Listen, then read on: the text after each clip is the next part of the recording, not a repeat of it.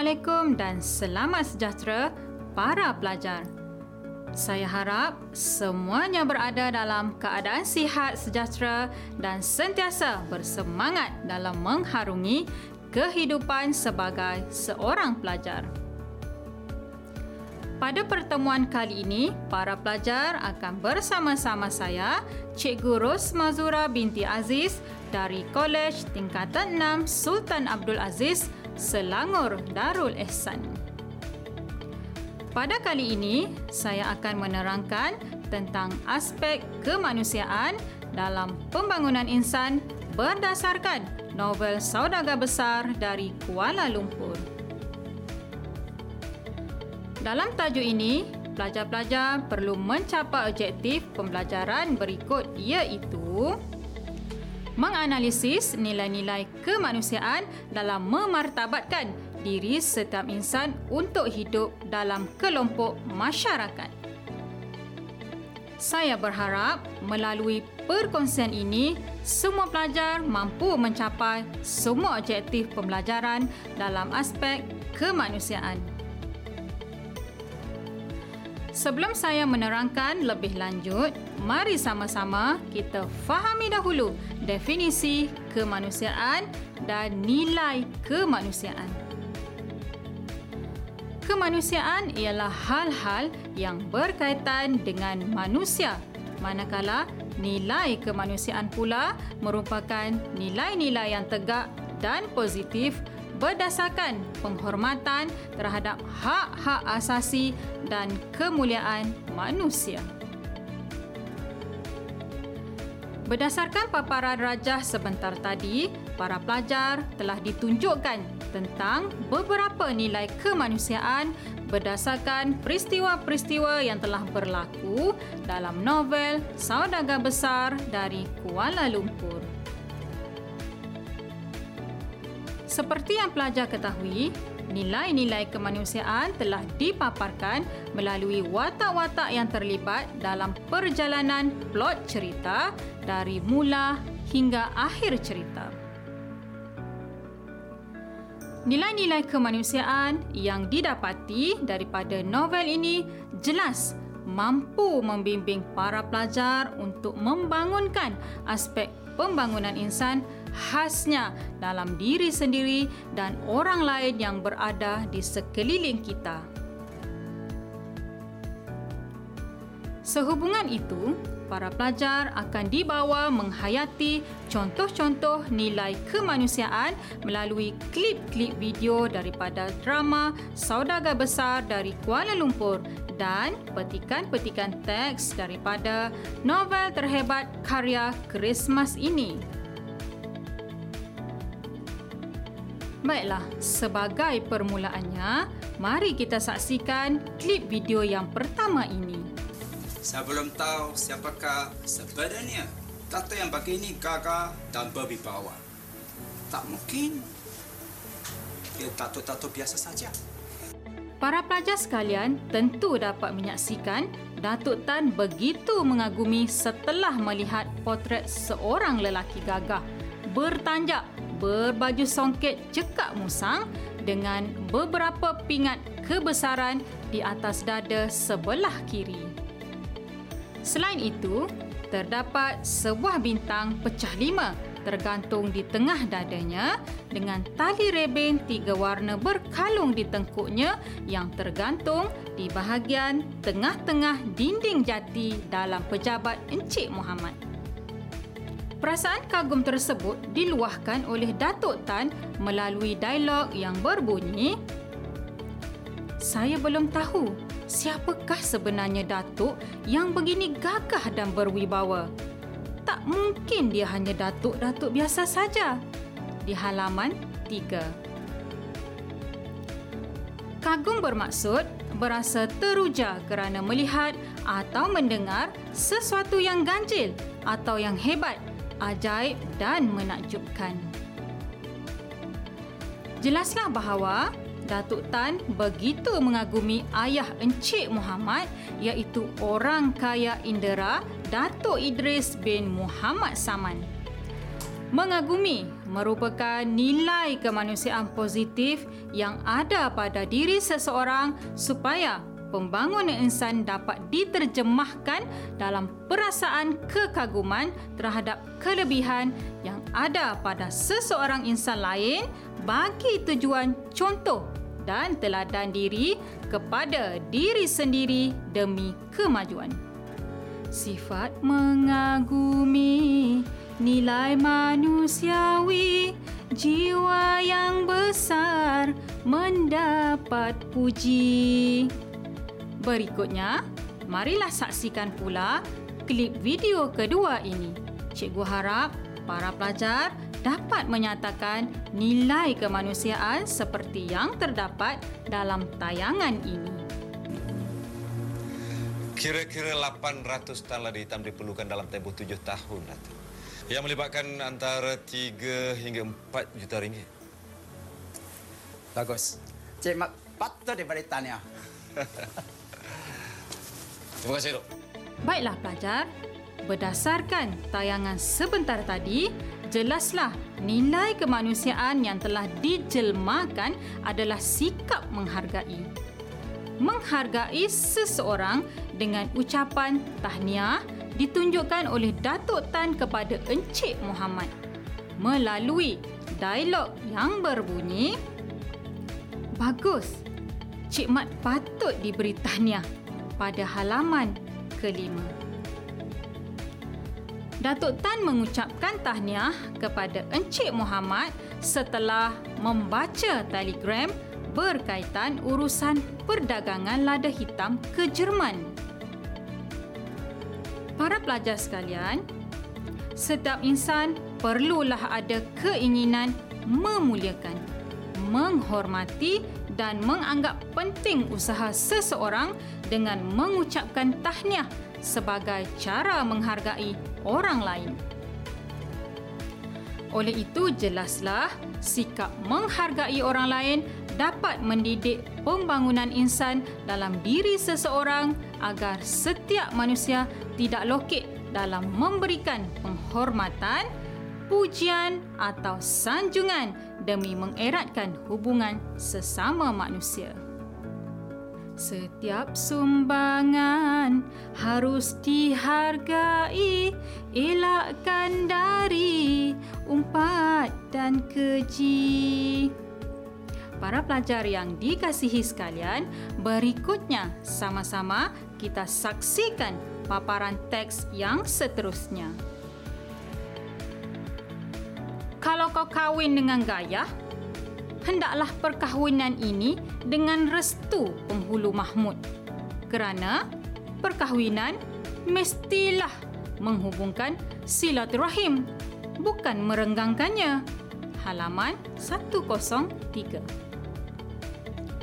Para pelajar, apakah nilai kemanusiaan yang terdapat dalam paparan teks sebentar tadi?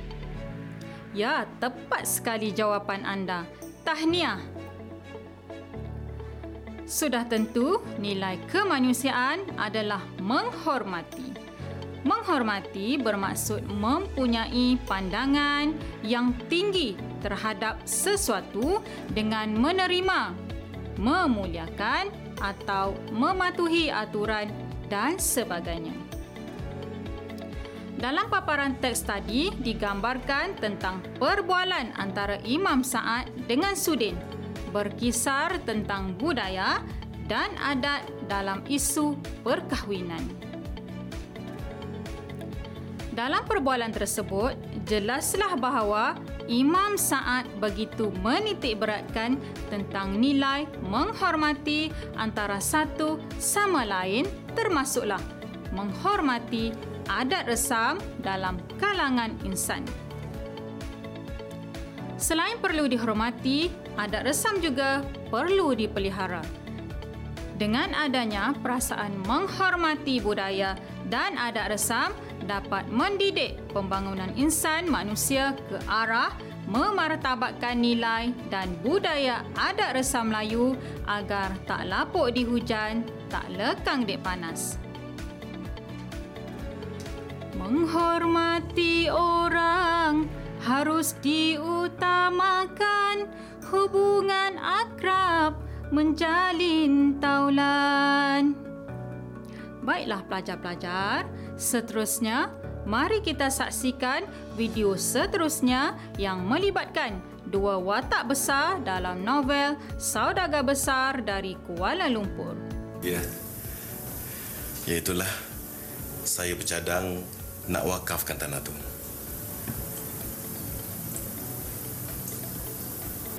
Para pelajar tentu amat mengenali watak dan perwatakan Encik Muhammad dan Lebay Makruf.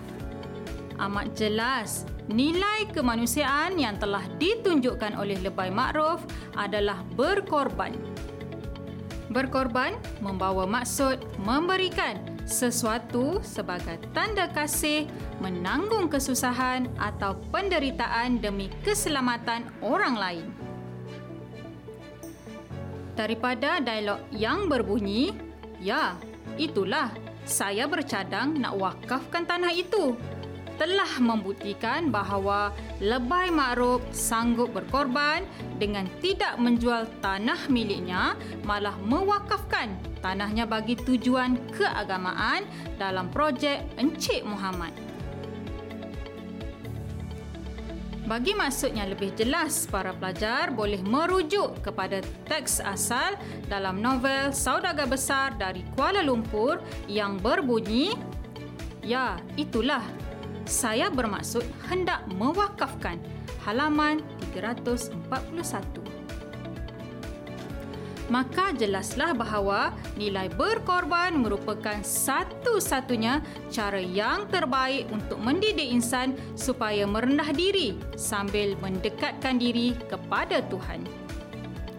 Mewakafkan sebahagian harta milik manusia merupakan kaedah terbaik mendidik pembangunan insan untuk sama-sama berkongsi kelebihan yang ada pada diri seseorang dengan orang lain demi membangunkan kesedaran agama yang tinggi. Sanggup berkorban nilai terpuji segala pengorbanan wajib disyukuri. Para pelajar sekalian, sifat berani jika kena pada tempatnya akan mendatangkan keuntungan tetapi jika salah tempat akan jadi sebaliknya. Berani membawa maksud tidak takut atau tabah dalam menghadapi bahaya atau sebarang kesulitan. Sama-sama kita saksikan video klip seterusnya. Ayah yang tak rasional. Seorang individualis yang tak mahu berkongsi fikiran.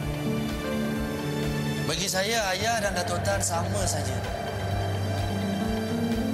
mementingkan wang dan kekuasaan.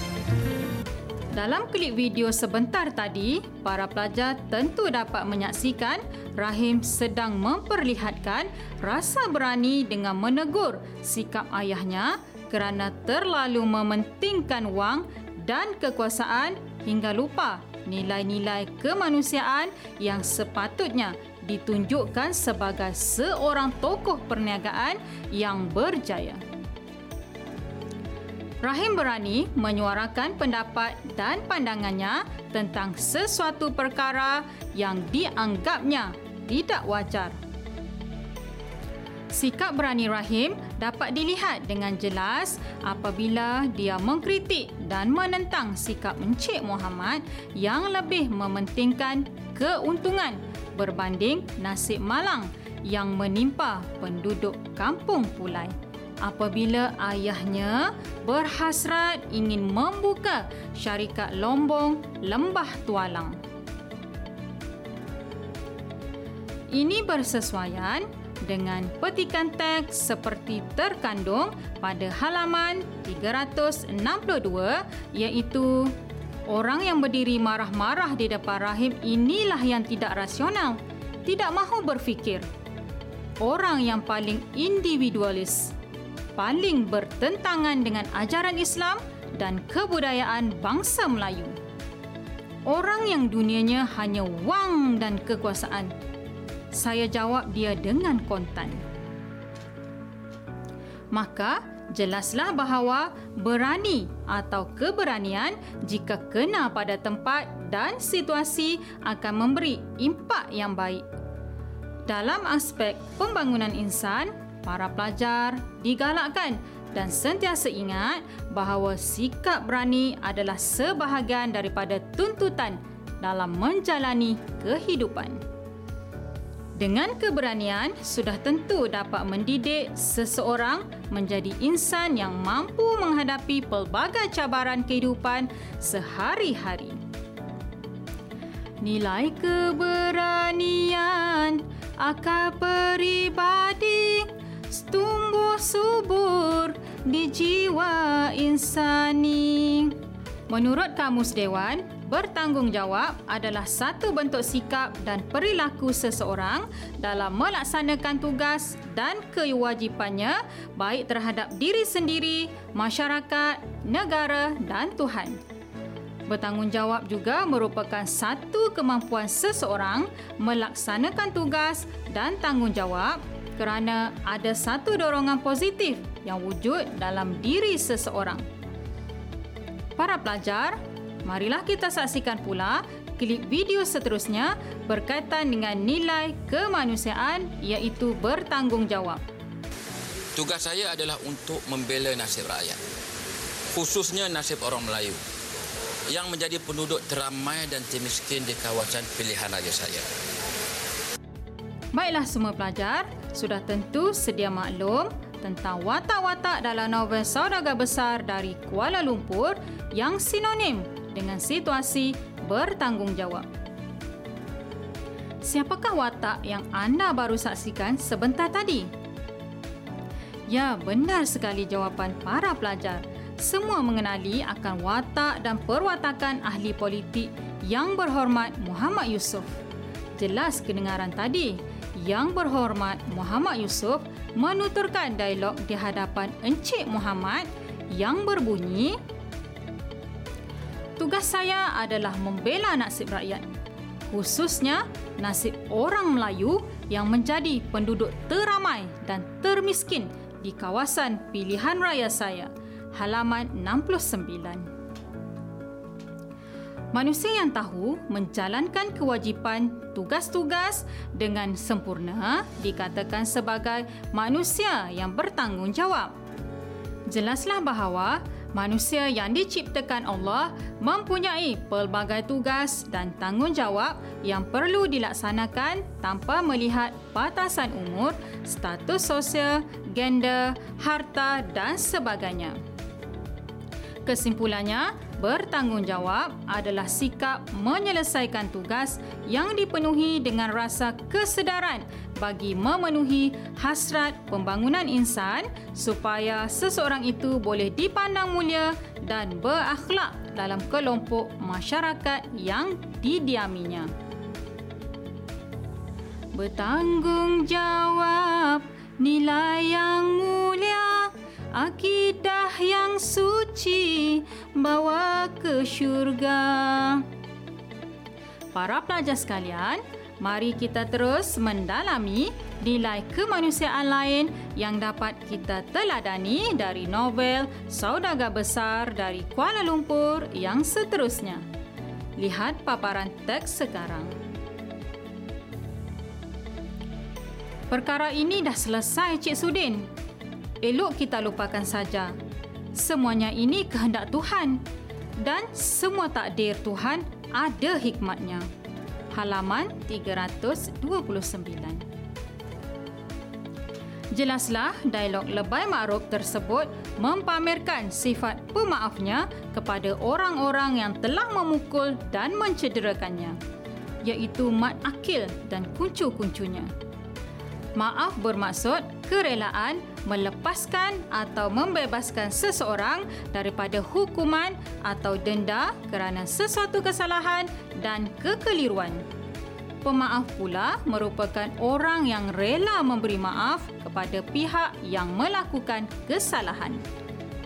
Jelas bahawa lebay makruf merupakan seorang yang rela memberi maaf ataupun seorang yang suka memaafi dan memaafkan kesalahan orang lain terhadap dirinya.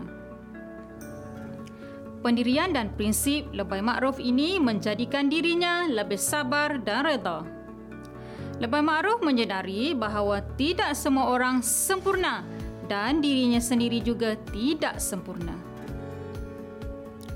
Kesimpulannya, sikap suka memaafkan orang lain mampu mendidik seseorang individu menjadi insan yang bersih hati dalam konteks pembangunan insan.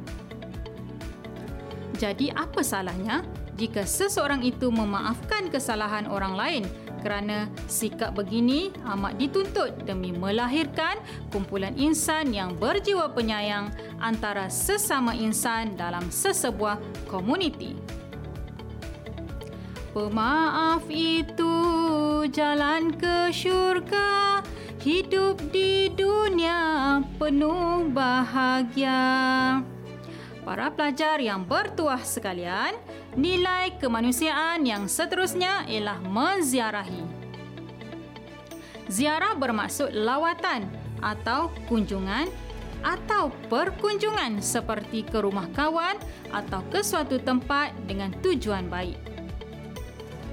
Menziarahi membawa pengertian mengunjungi seseorang atau sesuatu tempat dengan tujuan untuk mengetahui keadaan sebenar pihak atau tempat yang diziarahi. Para pelajar tentu masih ingat Sudin dan Encik Muhammad menziarahi Lebay Ma'ruf yang cedera akibat dipukul oleh Mak Akil di bawah pokok lansat dekat rumah Pak Ngah Endut. Ini dapat dibuktikan berdasarkan petikan teks pada halaman 329 iaitu dalam perjalanan hendak ke Kuala Lumpur, Sudin singgah dahulu di hospital. Lebay Ma'ruf sudah duduk tetapi mukanya masih pucat. Lengan kanannya berbalut dan dahinya bertampal. Seterusnya, kita juga boleh temui nilai kemanusiaan menziarahi melalui petikan teks halaman 340 iaitu Lepas zuhur, Encik Muhammad dengan Sudin minta diri. Mereka ke Kampung Pulai. Encik Muhammad berasa perlu untuk menziarahi Lebay Ma'ruf yang baru keluar hospital. Mereka diaturkan untuk bertemu di surau. Secara jelasnya, dapat disimpulkan bahawa Encik Muhammad dan Sudin telah berjaya memaparkan nilai kemanusiaan iaitu menziarahi orang sakit. Amalan menziarahi tidak kira sama ada golongan tua atau muda patut dilakukan sepanjang masa mengikut keperluan situasi. Secara tuntasnya, Amalan ziarah ini merupakan tanda kasih sayang seorang insan demi memelihara kebaikan dan menjaga kualiti kehidupan dalam aspek pembangunan insan supaya sentiasa menjadi insan yang terbaik. Ziarah menziarahi amalan mulia, hubungan mesra, bawa bahagia. Para pelajar yang dikasihi sekalian, sebentar tadi kita telah berpeluang menonton klip-klip video dan petikan-petikan teks yang telah membawa kita bagi memahami tentang nilai-nilai kemanusiaan seperti yang terkandung dalam novel Saudagar Besar dari Kuala Lumpur. Untuk menguji kefahaman pelajar-pelajar, cuba jawab soalan-soalan berikut. Apakah nilai kemanusiaan yang telah ditunjukkan oleh Datuk Tan terhadap Encik Muhammad seperti dalam video klip yang telah disiarkan awal tadi? Ya, betul. Tahniah ya. Jawapannya ialah mengagumi dan menghargai.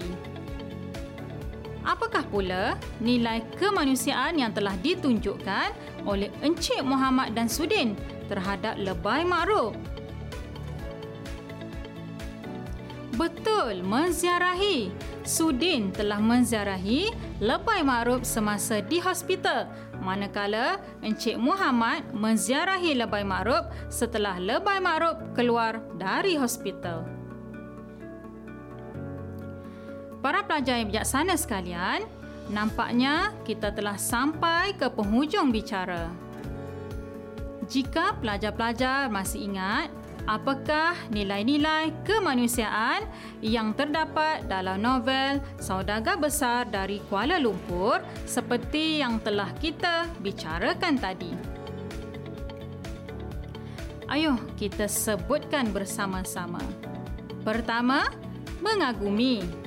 Kedua, menghargai. Ketiga, menghormati. Keempat, berkorban. Kelima, berani keenam bertanggungjawab, ketujuh pemaaf dan yang terakhir menziarahi. Tahniah, bagus ingatan para pelajar sekalian. Namun, pada kesempatan ini, tidak semua nilai kemanusiaan dapat dibicarakan dalam pertemuan kali ini. Sebenarnya, ada beberapa lagi nilai kemanusiaan yang para pelajar boleh temui dalam novel ini. Diharapkan para pelajar mampu membincangkan bersama-sama guru subjek masing-masing semasa dalam kelas nanti. Baiklah, sebagai latihan pengayaan, pelajar-pelajar boleh lihat soalan yang tertera pada skrin sekarang. Bincangkan lima nilai kemanusiaan seperti terdapat dalam novel Saudagar Besar dari Kuala Lumpur yang boleh diterapkan dalam kehidupan anda sebagai seorang pelajar. Pelajar semua digalakkan mencuba dan berkongsi jawapan dengan rakan-rakan dan guru-guru semasa berada dalam kelas nanti. Selamat mencuba.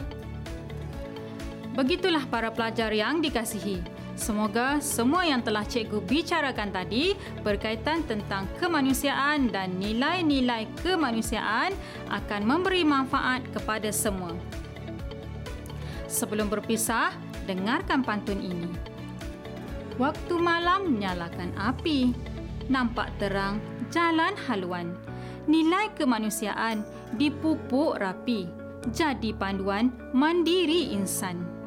Selamat belajar dan rajin-rajin membuat latihan untuk terus maju. Semoga kita berjumpa lagi. Sekian, terima kasih. Assalamualaikum.